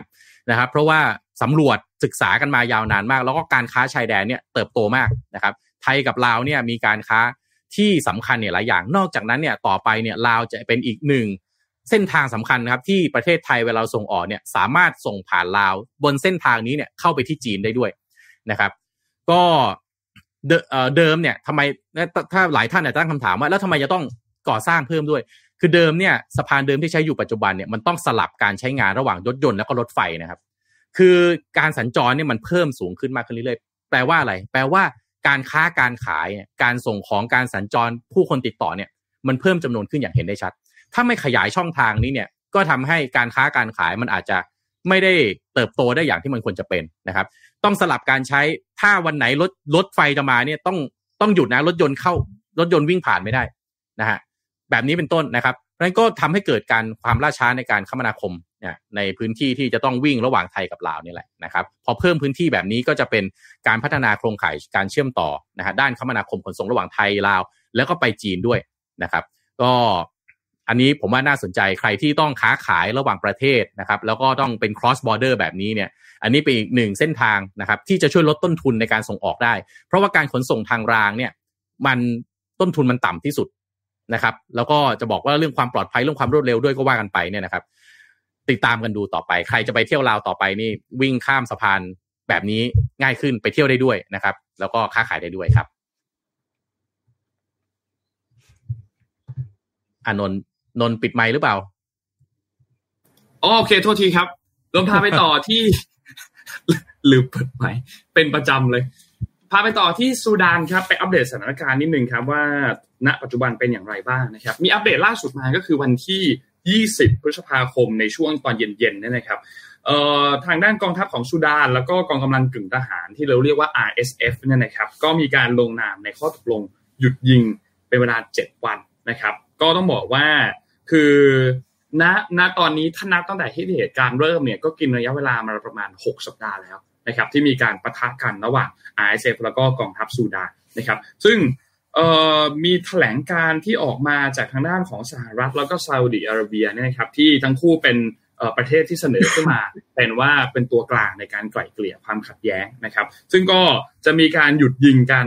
นะครับในช่วงเวลา3ามทุ่มสีคือนับตั้งแต่วันนั้นแล้วแหละวันที่ 20 พฤษภาคม นับยาวต่อไป 7 วันนะครับ ซึ่งก่อนหน้านี้เนี่ยนะครับทั้งสองฝ่ายเนี่ยก็ต้องบอกว่าถ้าใครติดตามสถานการณ์หรือที่เราอัปเดตกันมาเรื่อยๆเนี่ยก็จะเห็นว่ามีการซีสไฟหรือว่ามีการหยุดยิงกันมาเนี่ยหลายครั้งล้วแต่ว่าเหมือนเป็นการหยุดยิงทิปครับคือไม่ได้หยุดยิงจริง ๆ เพราะว่ามีการฝ่าฝืนกันอยู่ตลอดนะครับ ทางต่างฝ่ายก็มีการพูดถึงว่าอีกฝั่งหนึ่งอะเป็นคนโจมตีก่อน เป็นคนยิงก่อน เป็นคนที่ไม่ทำตามข้อตกลงก่อนนะครับ แต่สุดท้ายแล้วเนี่ยแถลงการฉบับนี้เนี่ยนะครับในข้อตกลงครั้งนี้ครั้งล่าสุดเนี่ยนะครับก็จะมีกลไกที่ตรวจสอบระหว่างสหรัฐแล้วก็ซาอุดิอาระเบียซาอุดิอาระเบีย รวมถึงนานาชาติที่จะมีการช่วยกันจับตามากขึ้นพูดง่ายก็คือจะมีคนมาช่วยตรวจสอบกันมากขึ้นนั่นแหละว่า มีใครที่จะมาเอ่อมีใครที่เริ่มต้นยิงก่อนไหมมีใครที่ฝ่าฝืนข้อตกลงอันนี้ก่อนไหมหรือใครที่เป็นคนเริ่มต้นก่อนนะครับ เพื่อที่จะให้ข้อตกลงอันนี้เนี่ยมัน ถูกบังคับใช้แล้วมีประสิทธิภาพจริงมากยิ่งขึ้นนะครับ นอกจากนี้เนี่ยก็จะมีดีเทลต่างๆ ที่สอดแทรกเข้าไปในตัวข้อตกลงฉบับนี้เนี่ยนะครับ ไม่ว่าจะเป็นการเรียกร้องให้มีการส่งความช่วยเหลือด้านมนุษยธรรมต่างๆ การฟื้นฟูบริการที่จำเป็นสำหรับประชาชน แล้วก็เรียกร้องให้มีการถอนเจ้าหน้าที่ของกองกำลังติดอาวุธเนี่ยออกจาก โรงพยาบาล แล้วก็สถานที่สาธารณะต่างๆ ที่สำคัญนะครับ ทางด้านรัฐมนตรีว่าการกระทรวงการต่างประเทศของสหรัฐหรือว่าแอนโทนีบลิงเคนเนี่ยนะครับก็ได้มีการพูดถึงบอกว่าตอนนี้ถึงเวลาแล้วที่ซูดานเนี่ยจะต้องมีการหยุดยิง แล้วก็ต้องมีการเปิดทางให้มีความช่วยเหลือทางด้านมนุษยธรรมเนี่ยเข้าไปช่วยเหลือโดยที่ไม่มีการจำกัดด้วยนะครับแล้วก็ขอร้องให้ทั้งสองฝ่ายเนี่ยร่วมกันรักษาข้อตกลงอันนี้ เพราะว่า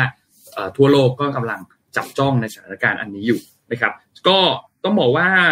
ณปัจจุบันเนี่ยนะครับตั้งแต่มีการสู้กันตั้งแต่ช่วงสงกรานต์บ้านเราคือวันที่ 15 เมษายนเนี่ยนะครับมีคนอย่างน้อย 1.1 ล้านคนที่ต้องมีการอพยพผัดถิ่นกัน แล้วก็มีผู้เสียชีวิตแล้วเนี่ยอย่างน้อย 705 คน แล้วก็บาดเจ็บ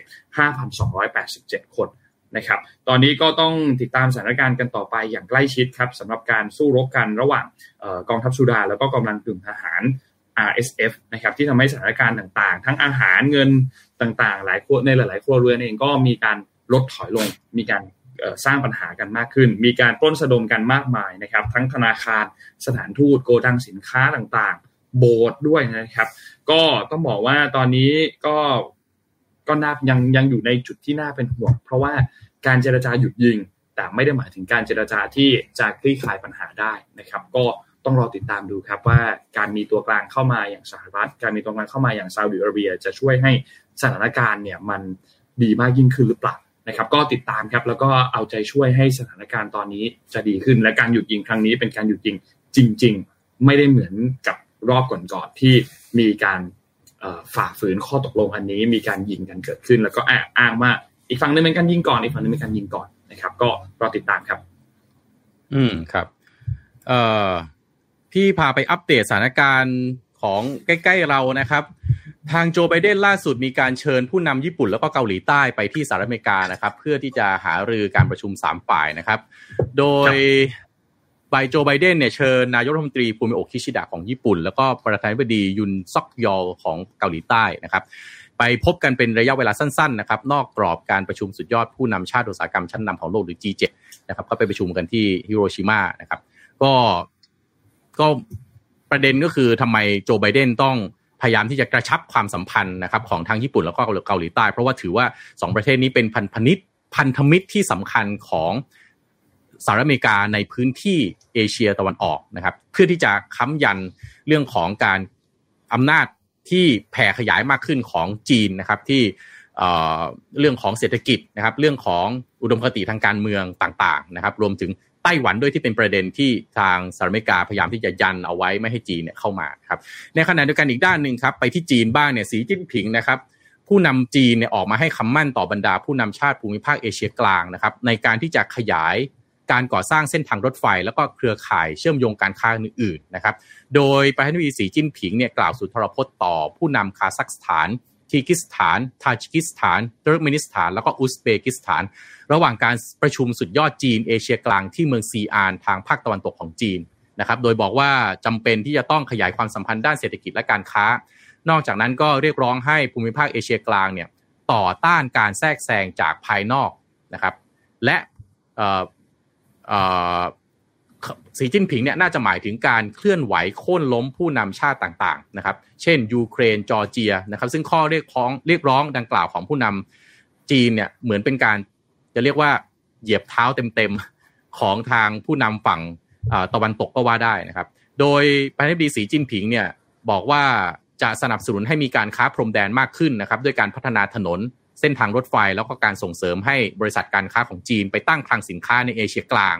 อันนี้ติ่งนิดนึงนะวงเล็บไม่รู้ดีหรือไม่ดีนะไปตั้งคลังสินค้าในนั้นเพราะว่าของไทยเรานี่พอแบบนี้มาปั๊บเราเองก็ตกใจเหมือนกันนะฮะแล้วก็บอกว่าจะปรับปรุงขั้นตอนในการนำเข้าสินค้าให้มีความสะดวกรวดเร็วมากขึ้นนะครับ แล้วก็เสนอให้มีการจัดตั้งความเป็นหุ้นส่วนระหว่างจีนกับเอเชียกลางในการพัฒนาแหล่งน้ำมัน แล้วก็ก๊าซธรรมชาตินะครับ โดยจีนต้องการเร่งการก่อสร้างท่อส่งเพิ่มอีกให้เร็วขึ้นนะครับ เพื่อป้อนน้ามันแล้วก็ก๊าซธรรมชาติจากเอเชียกลาง ให้แก่เศรษฐกิจของจีน รวมถึงมีการนำเสนอให้มีการส่งเสริมการใช้พลังงานปรมาณูมากขึ้นนะครับ ก็เพิ่มเติมอีกก็คือจีนจะช่วยรัฐบาลเอเชียกลางสร้างความแข็งแกร่งด้านความมั่นคง และการป้องกันประเทศนะครับ ตลอดจนการต่อสู้กับลัทธิก่อการร้ายต่างๆ นานานะครับ ก็มุกเมนต์ของทั้งสองฝั่งนะครับ ทางสหรัฐอเมริกาก็พยายามที่จะกระชับพันธมิตรนะครับ เพื่อที่จะทำยันไว้ให้การแผ่ขยายอิทธิพลของจีน ซึ่งนำโดย ประธานาธิบดีสีจิ้นผิงเนี่ยไม่ไม่ไม่ไม่เร็วแล้วก็ไปกระทบกับความเป็นผู้นำของสหรัฐอเมริกา ซึ่งเรื่องนี้ก็คงไม่ได้จบได้ภายในเร็ววันแน่นอนครับ เราคิดว่าทศวรรษนี้ทั้งทศวรรษคงเป็นทศวรรษที่เราจะได้ติดตาม movement ของทั้งสองฝั่งนี้กันไปตลอด ซึ่งน่าสนใจกับนโยบายของไทยทางด้านต่างประเทศ ว่าต่อไปเราจะเดินแบบไหน ถ้าการ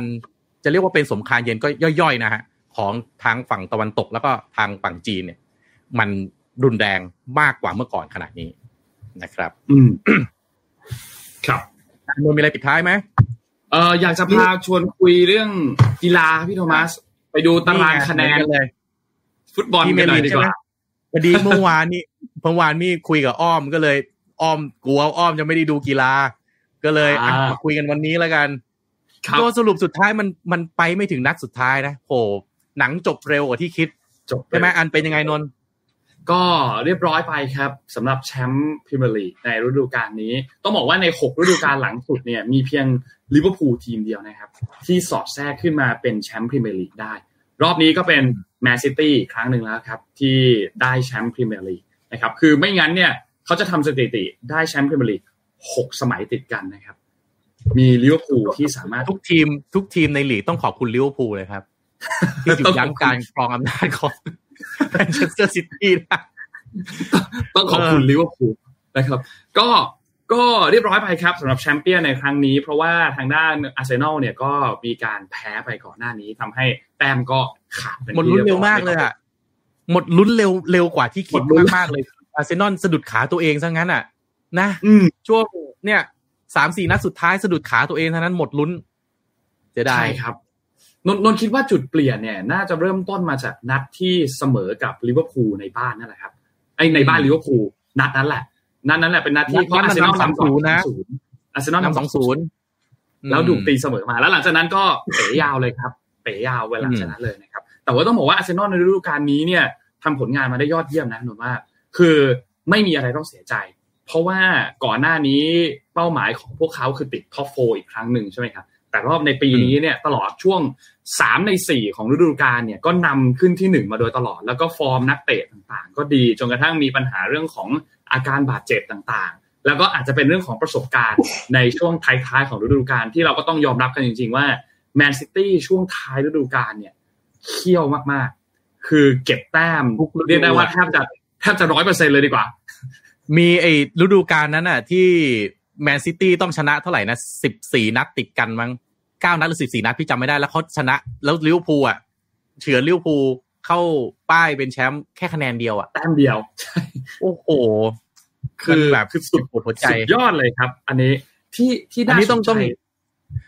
ครับเนี่ยไทเกอร์วูดเขาบอกนะนนท์เขาบอกว่าอะไรคือสิ่งที่แตกต่างระหว่างการเป็นแชมเปี้ยนกับเป็นตำนาน คือเป็นแชมเปี้ยนคือคุณชนะหนึ่งครั้ง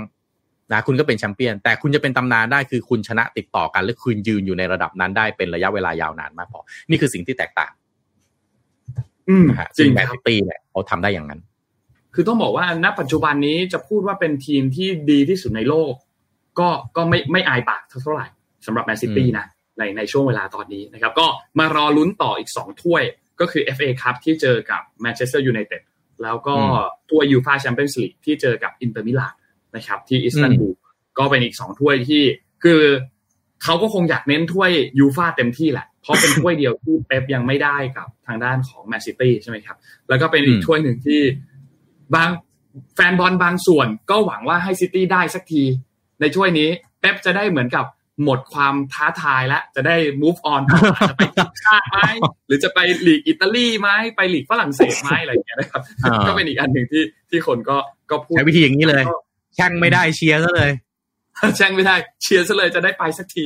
นะครับเออก็ก็ก็ก็อ่าก็น่าติดตามนะครับ ส่วนโควต้ายูฟาและโควต้ายูโรปารวมถึงเอ่อคอนเฟอเรนซ์ลีกเองก็ยังเป็นอีกอันหนึ่งที่ต้องต้องลุ้นต่อไปจนถึงนัดสุดท้ายนะครับคือโอเคแหละอันดับหนึ่งสองสามเนี่ยค่อนข้างจะค่อนข้างจะแน่นอนแล้วว่านิวคาสเซิลเนี่ยได้ไปยูฟาแชมเปี้ยนส์ลีกค่อนข้างจะแน่นอนแล้ว เพราะว่าลิเวอร์พูลเนี่ยตามตามตามไม่ทันแล้วนะครับ 66 ต่อ 70 แล้วนะครับ ก็จะขึ้นอยู่กับว่าจะเป็นอันดับ 3 หรือ 4 เท่านั้นเอง ส่วนแมนเชสเตอร์ยูไนเต็ดเนี่ยนะครับ ก็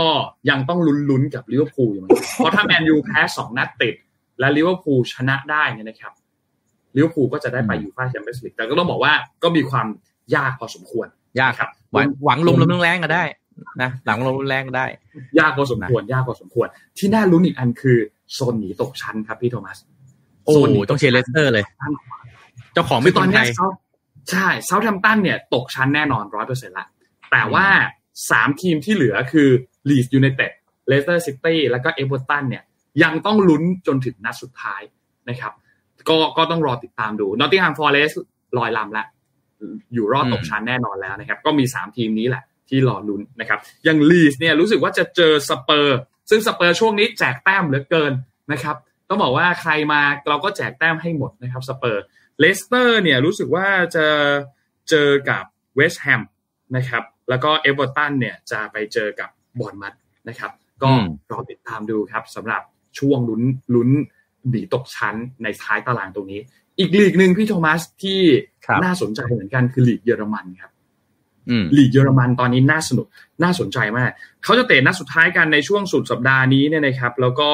ต้องบอกว่าทีมที่กำลังลุ้นแชมป์อยู่ ยังมี 2 ทีมคือดอร์ทมุนด์แล้วก็ ไบเย r n มิวนิกลีกเยอรมันเขามี 18 ทีม เพราะฉะนั้นเขาเตะ 34 แมตช์นะครับ ก็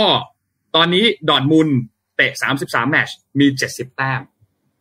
ไบเย r n มิวนิกเตะ 33 แมตช์มี 68 แต้ม ต้องบอกว่า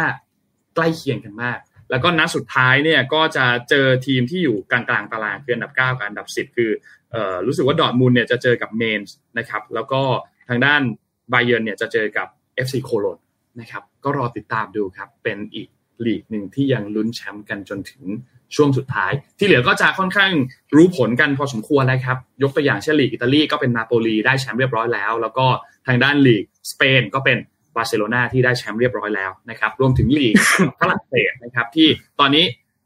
ปารีสก็ยังคงนำอยู่พอสมควรนะครับ ก็คิดว่า